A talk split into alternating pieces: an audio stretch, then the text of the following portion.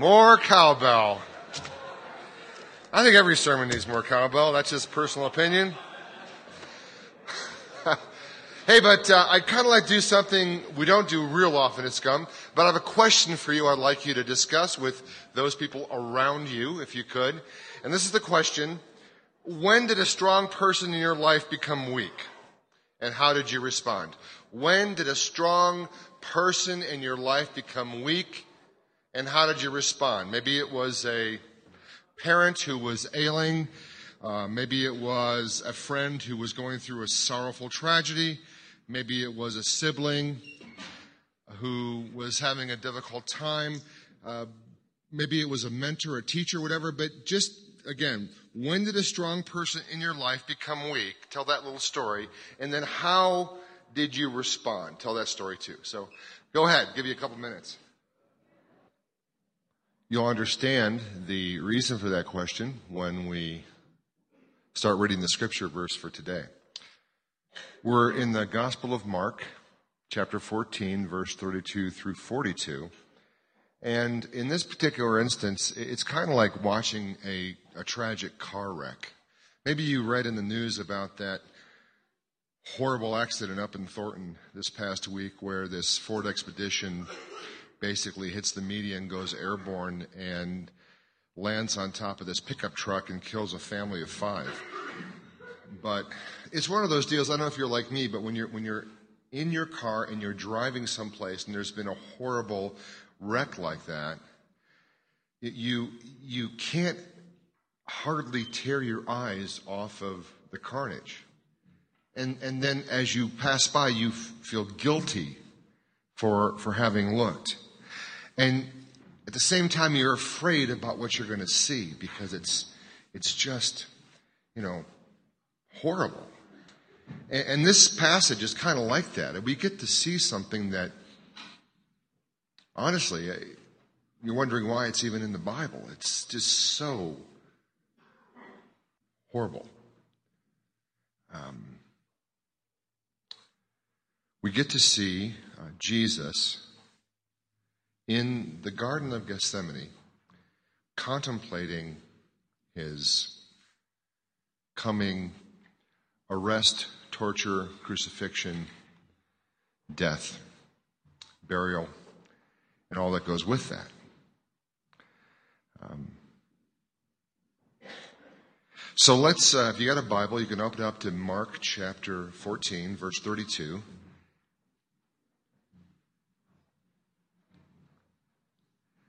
And I'm reading from the New International Version. That's what will be on the screen behind me if you don't have a Bible. And I get to use the pulpit today because all the music stands are being taken. It's official today.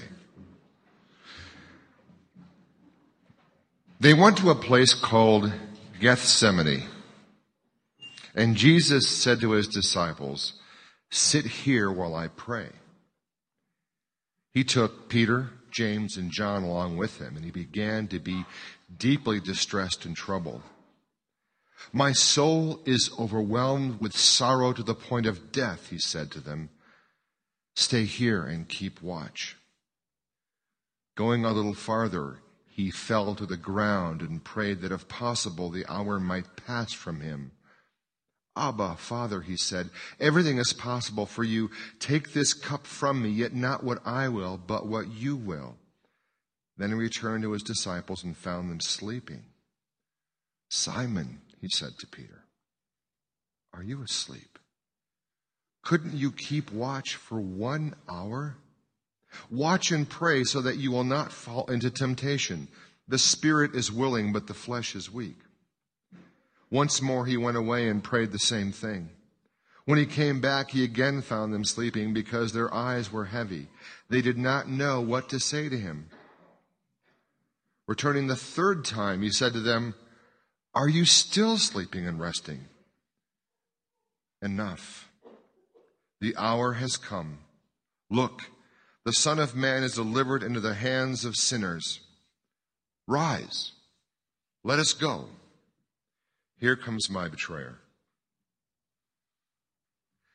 Now, Jesus is inviting them into something at the beginning of this story that they probably don't want to see.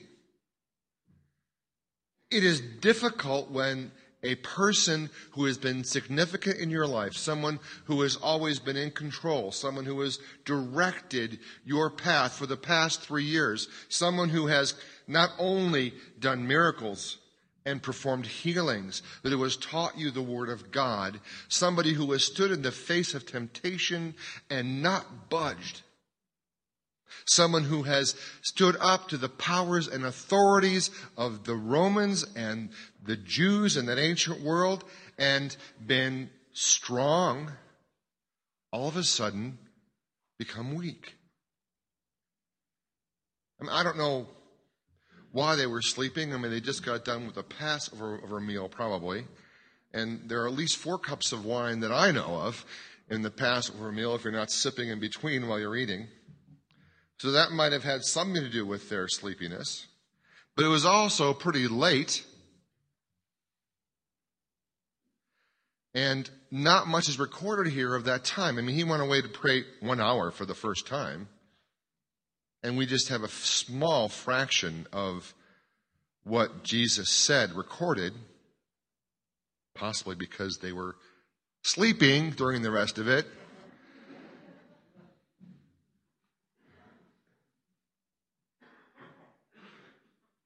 So, it's a difficult passage. He's inviting them into his passion, into his suffering. And he says to them, Watch. Keep watch. Stay here. Keep watch. Now, probably not watching out for the betrayer, Judas, and the guards from the high priests so that they can hightail it out of there. I mean, Jesus has been predicting his death for quite some time now. He knows what's coming. So he's not saying, keep watch so that we can fight these guys as soon as they come. No, he's saying, watch me. Keep watch for me. Stay awake with me. Like I am about to go into the biggest distress ever. I would like you to keep watch. And they don't realize the importance of what's going on here. If Jesus doesn't get through this time of prayer in Gethsemane, their salvation is in jeopardy. Remember that time back in Mark chapter 4 when Jesus and the disciples were on that boat in the Sea of Galilee and this giant storm comes up, shallow lake, big waves. They're afraid they're going to die. And these are seasoned fishermen, some of them. Jesus is asleep in the back of the boat. And they can't believe it. Jesus, how could you be sleeping? Don't you care if we die? And so Jesus stands up and says to the wind and the waves, know, be quiet and calms down and goes back to sleep, I guess. And they're all in amazement. Now they thought they were in peril then, but Jesus obviously knew they weren't because Jesus was taking a nap. This is the ironic thing. Jesus is the one who's saying, Oh, this is a terrible time. I, I need you to stay awake and be with me.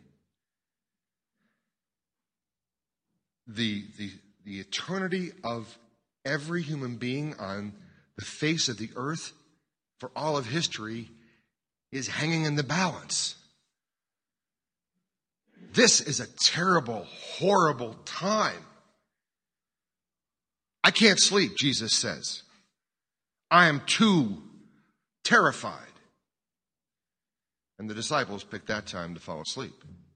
Obviously, missing something because the storm on the ocean was nothing compared to the storm that was brewing spiritually at this point in the history of the earth.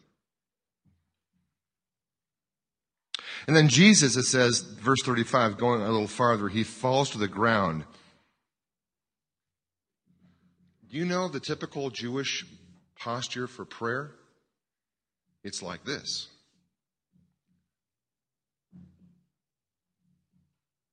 Eyes up, hands raised. Only in moments of extreme distress was it proper for you to fall prostrate on the ground with your face in the dirt. And Jesus does just that. He can't even stand up. And don't think that the devil wasn't there in Gethsemane tempting him away from what he knew he had to do. We, we tend to think that Jesus had that 40 days of fasting in the wilderness, and at the end of that, the devil came to him with three temptations, and then it was over. No, the scripture says the devil left him until an opportune time. And trust me, I think every moment is opportune time for the devil. And especially at the crossroads, literally the crux. You know what crux means cross, right? At the crux of Jesus' ministry, right here. And Jesus prays, Abba, Father. That, that means daddy. That means dad. He's, he's using a term not very, well, not ever used up to that point that we're aware of. People called God Father, but this Aramaic term is one of extreme endearment. It'd be like Papa if you were a Heilman kid. It'd be like Daddy if you were somebody else. It's, it's intimate, it's close.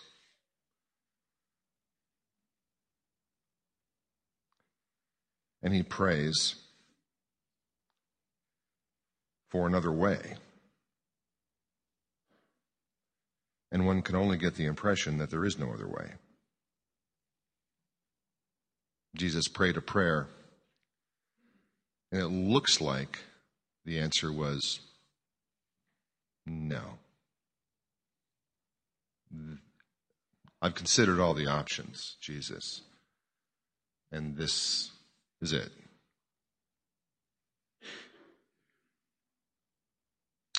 And then Jesus submits himself to his Father's will and then is determined to carry it out.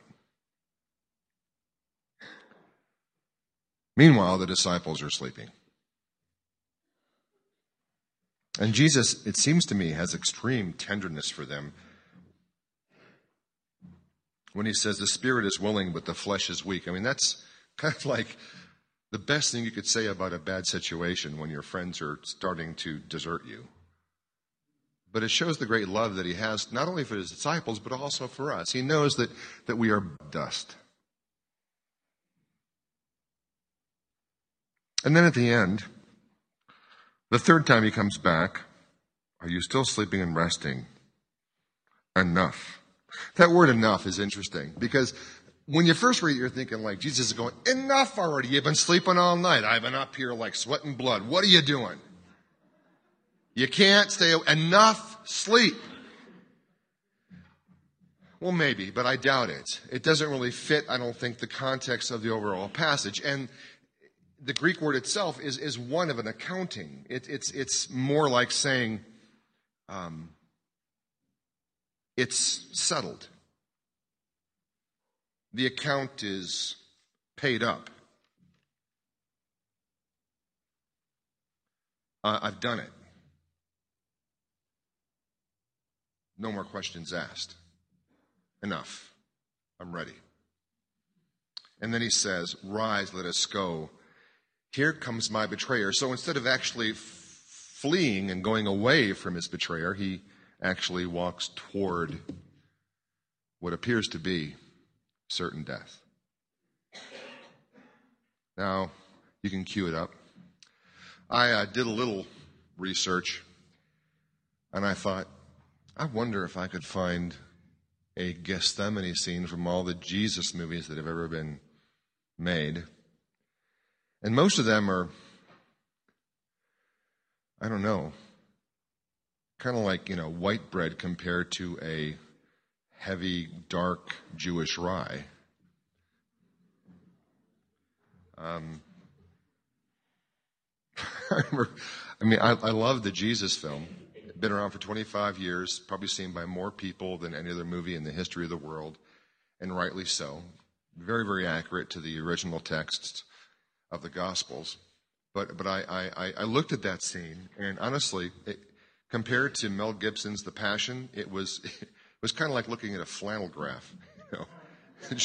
Jesus is in this white robes, you know, and he's like kind of skinny and kind of um, clean, and he uh, goes and kind of kneels down with this big rock, and he kneels his head down, and he's praying, you know, Father, if it's possible, take this cup from me. And his hair is covering his face, so I mean, he hasn't been sweating up to this point. So I imagine you have to believe he's sweating. But then all of a sudden, you see these these giant drops of red blood like hitting, and it, and it was weird because I remember looking at the thing, and, and, and it, you know, his face is here, and he wasn't sweating a moment ago, and all of a sudden these giant red drops are hitting like right over here in front of his head. Like, like off camera, there's some dude with, with an eyedropper full of red dye, like going. it was just good movie in a lot of ways, but not not there. So, I Actually, we're going to see literally nine minutes of the Passion. And when you see this, I mean, it's going to be all in the um, ancient languages. There's no subtitles. When you when you see Jesus in the garden, you'll know it's Jesus, and you'll know who the disciples are: Peter, James, and John, because they'll be sleeping when you first see them. And then um, there'll be this other shadowy figure in the garden, and uh, I, I'm 100% certain that was uh, Mel Gibson's way of portraying the fact that the tempter was in the garden trying to bring Jesus away from what he was about to do. So, are we about ready, guys? Okay, let's go ahead and show it. They don't make flannel graphs like that. But if you're paying attention, you get to feel a little bit about what Jesus feels. I think you get to feel distressed. Jesus said, My soul was overwhelmed with sorrow to the point of death. He began to be deeply distressed and troubled, and those words really don't conjure up in English, I think, the, the emotion that the Greek words do. It's more like alarmed, it's more like jarred. It's, it, kind of like when in the morning, if, if you've got one of those terrible buzzer alarm clocks and you're in a deep sleep and it goes, and you wake up and you're, you're, you're jarred. That's what Jesus felt like emotionally. I mean, I think that Caviezel does a great job in this film of portraying that, better than anybody I've ever seen before, portraying that in film. The apostle um, Peter's, whose gospel we believe uh, this is doesn't include all the details. Uh, at least the Gospel of Mark doesn't include the details that some of the other Gospels include. But um, Luke does say that he, he sweat drops of blood, that he was in such agony that his capillaries uh, on his face were breaking and, and, uh, and mixing with the sweat as it came down. And, and you wonder why the turmoil. I mean, is it the turmoil because, because Jesus is afraid of facing a crucifixion? Well, I'm sure that was part of it. Nobody in their right mind, and Jesus was obviously of sound mind, would look forward to having nails into his hands and, and, and spikes into his feet and a crown of thorns and, and things like that. But remember the Isaiah verse? He was pierced for our transgressions and he was crushed for our iniquities. Well, obviously he's pierced. He's pierced in the hands and the feet and in the brow. It even says that at the end, a Roman soldier came and took a long spear and pierced him in the side. But what about the crush for our iniquities? The crushed for our wickedness is what that means. So there's something else going on here. We are in the Garden of Gethsemane. The Gethsemane means the oil press. We're in the Mount of Olives, lots of olive trees, obviously. And, and this is a garden, perhaps where there once was or still was, an oil press, a place where they make olive oil. They take the olives that have been growing all around, they put them in this large vat, and then they have a press that comes down and they smash them. And they keep smashing them and they press them and they press them. And so, you know, if you're, if you're a cook in the kitchen, you know the very first pressing is extra virgin olive oil. It's the, it's the darkest green of all the types. And then, you know, but they keep pressing after that. And after that, you get um, virgin olive oil, not extra virgin, just virgin. It's not quite as, as, as, as rich or robust. But they don't stop there. They keep going. In terms of the label at the store, it may at this point just say olive oil. So we are in a place where olives are crushed and Jesus is being crushed. It seems psychologically, emotionally, spiritually. He's going through intense turmoil.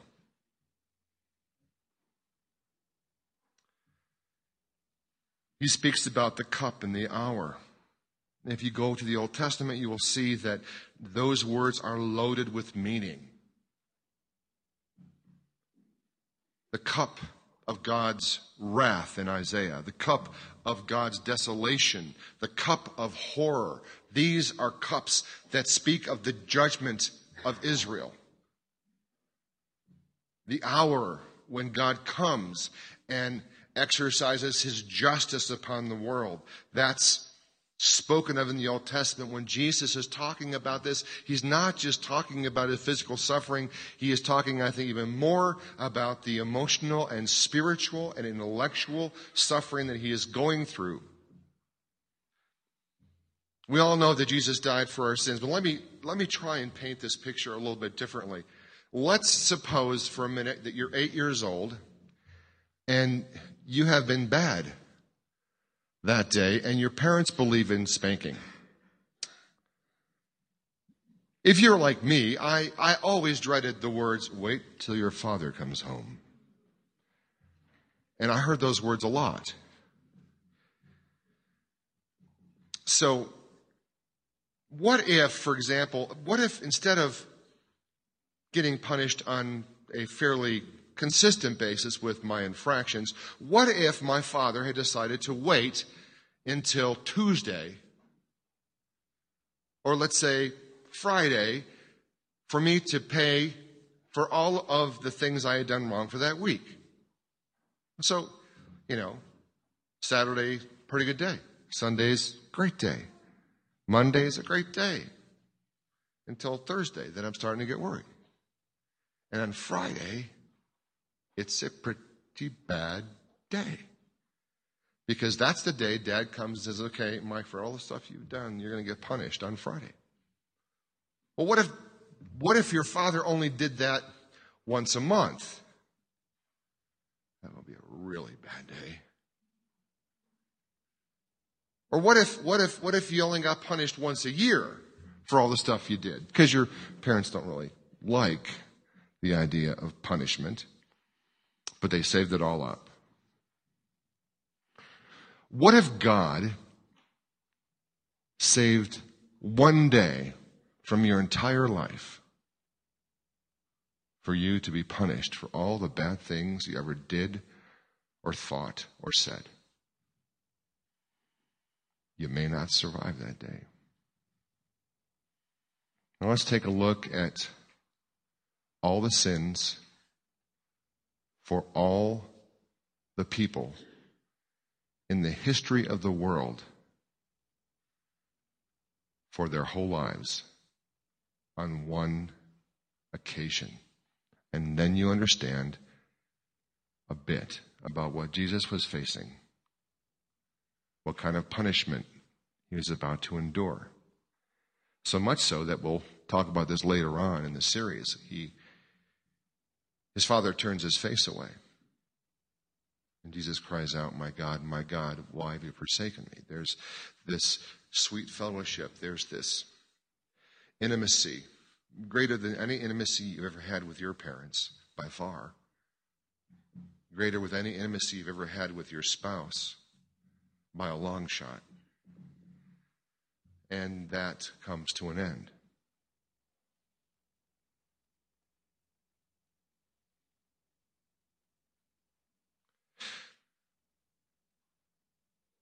If God the Father came to me and said, Mike, I, I want you to go three days without me.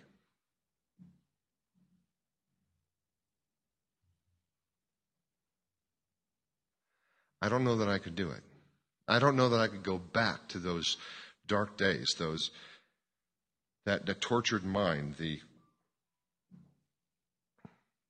I just don't I think I'd rather die than go back to that kind of a thing. And this is what Jesus is facing, except times infinity.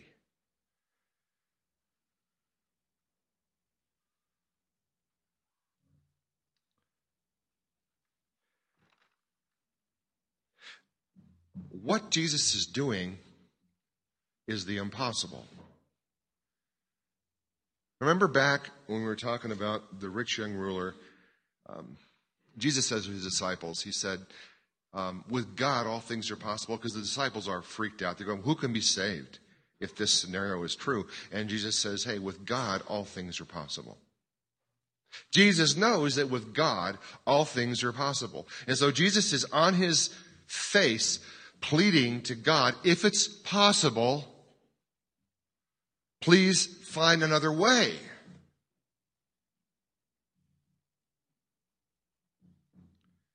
And what God is saying, if the impossible could happen, if I could redeem a whole humanity back to myself after all they have done to hate each other and hurt each other and spit in my face, if there were any other way, I would do it. If the impossible could happen, then this is the only possible way for Jesus to go through what he went through. Peter Bolt, in his book, The Cross from a Distance, says this, and I want you to follow with me on, on this quote.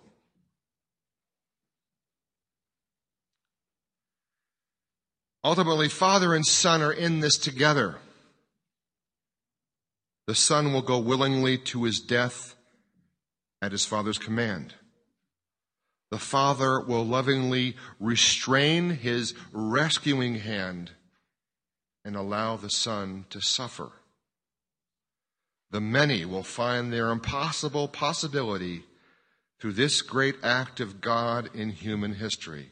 The many will find their impossible possibility through this great act of God in human history. So, Jesus is in this great distress, this terrible turmoil of soul, but he submits himself to his Father's will, even though it's going to be excruciatingly difficult.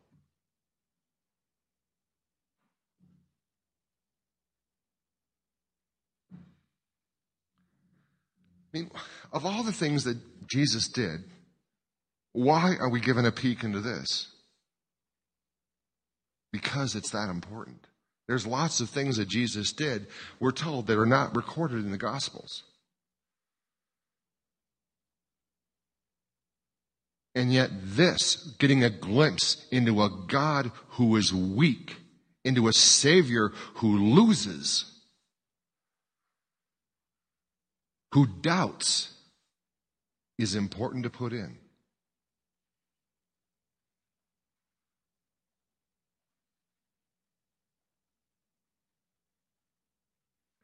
Attempts at this point to, to apply this to our lives just become almost ludicrous.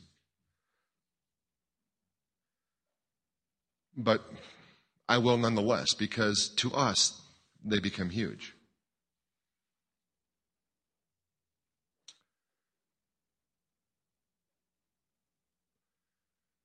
The desire to serve myself is ingrained in who I am. It's an iron soldier shouting out commands. I want comfort at no cost. I want peace on my own terms.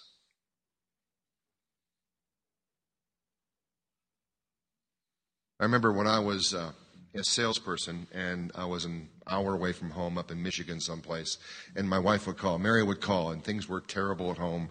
You know, kids aren't getting along, checkbooks not balancing, you know, got a water shut off notice or something like that. And, you know, she's freaking out on the other end. And I'm 50 miles away. And I'm thinking, I, I really can't do anything. Honest, I, I'm, I'm up here trying to make enough money so I can pay the public utility bill. And I, I, really probably shouldn't, I really can't spend 15 minutes talking to you about it so you feel better.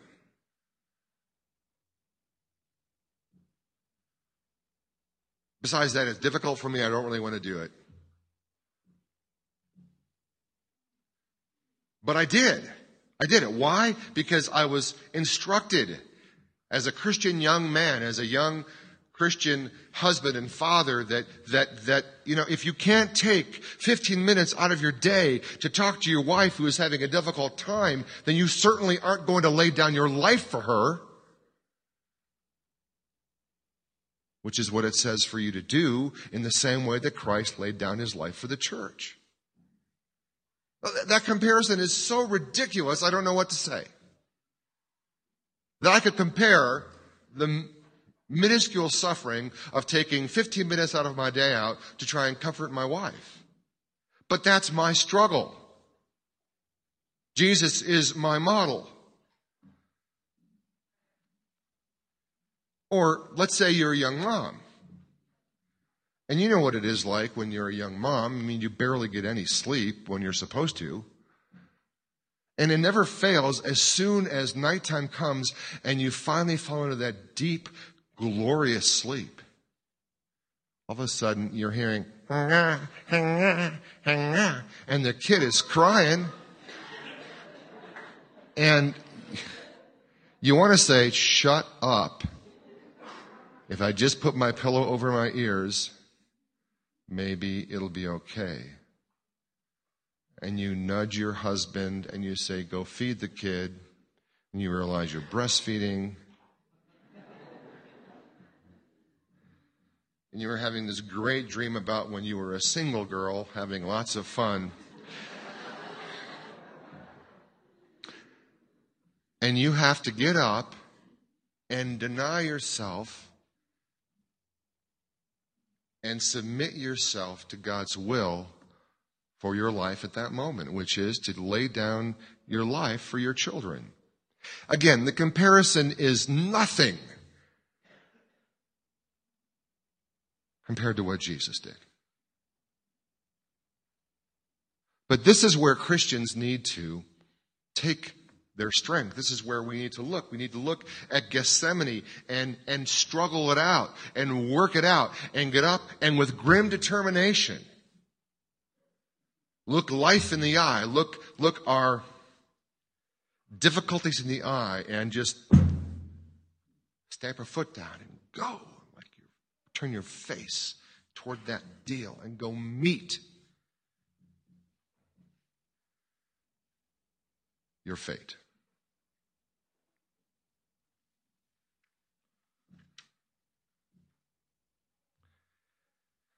I mean, let's face it. You know, even the mom who gets up in the middle of the night and nurses her kid, there's something in it for her because if she doesn't nurse, she'll be in great pain later on. We're too full. I'm too full.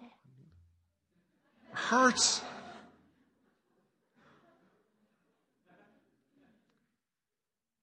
And let's face it, like, if you're like me and you're called to sacrifice some of your time for your spouse, there's something in it for you. Like when you go home, she likes you. As opposed to hating you for being a total and complete jerk. But, but this act of Jesus, according to John Stott, is the only act of pure love unsullied by any taint of ulterior motive. It is a self-giving of God in Christ on a cross for undeserving sinners. I mean, these are the people who are about to abandon him. These are the people who are about to crucify him.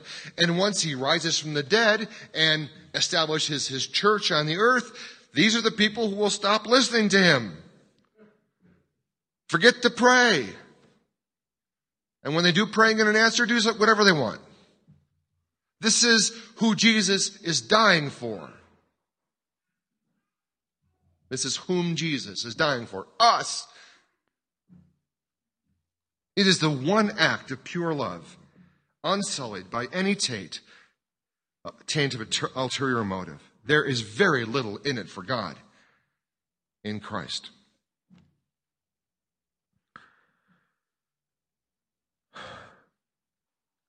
If there's one thing I wanted to do today, it was to lift up the passion of the Christ in our minds so that we will never take it for granted. The disciples are asleep. The disciples are asleep. And the question I have is are we asleep?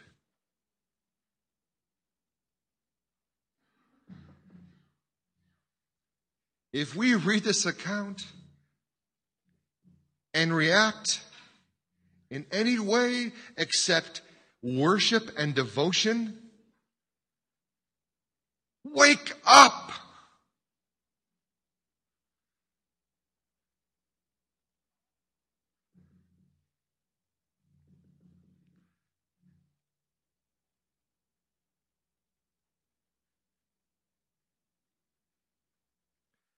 We are asleep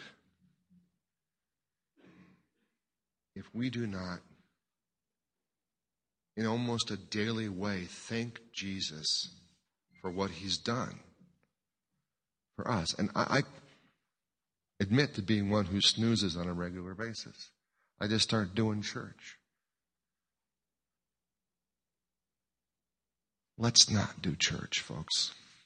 It really isn't about getting together and seeing your friends and having a meal, singing some songs. It's not even about helping each other out during week. What it's about is our relationship with God through Jesus Christ, which is only possible because of what Jesus agreed to do in the Garden of Gethsemane.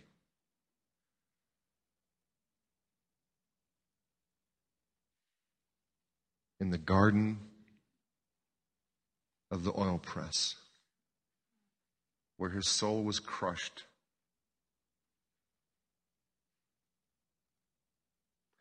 And what came out is our life. If Jesus did this for us, then how much more should we, with our lesser concerns, follow Jesus into Gethsemane? If Jesus could do this for us, wrestle with God and come through it with determination to submit to God's will, how much more should we, with our little piddly concerns, do it as well? We are asleep when we forget how weak the flesh is. We are asleep when we forget how weak the flesh is. I pray that the Spirit is willing in this church. I really do. Would you pray with me?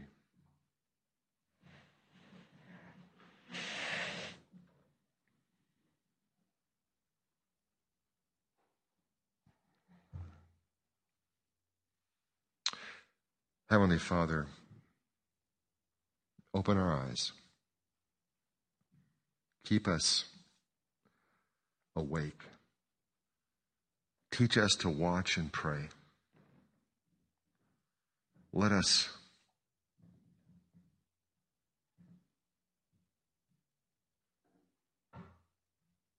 with wide eyes consider Jesus in the garden and forever be grateful and forever strive to follow him in his extreme distress and his submission to you and his determination to follow you. In Christ's name, amen.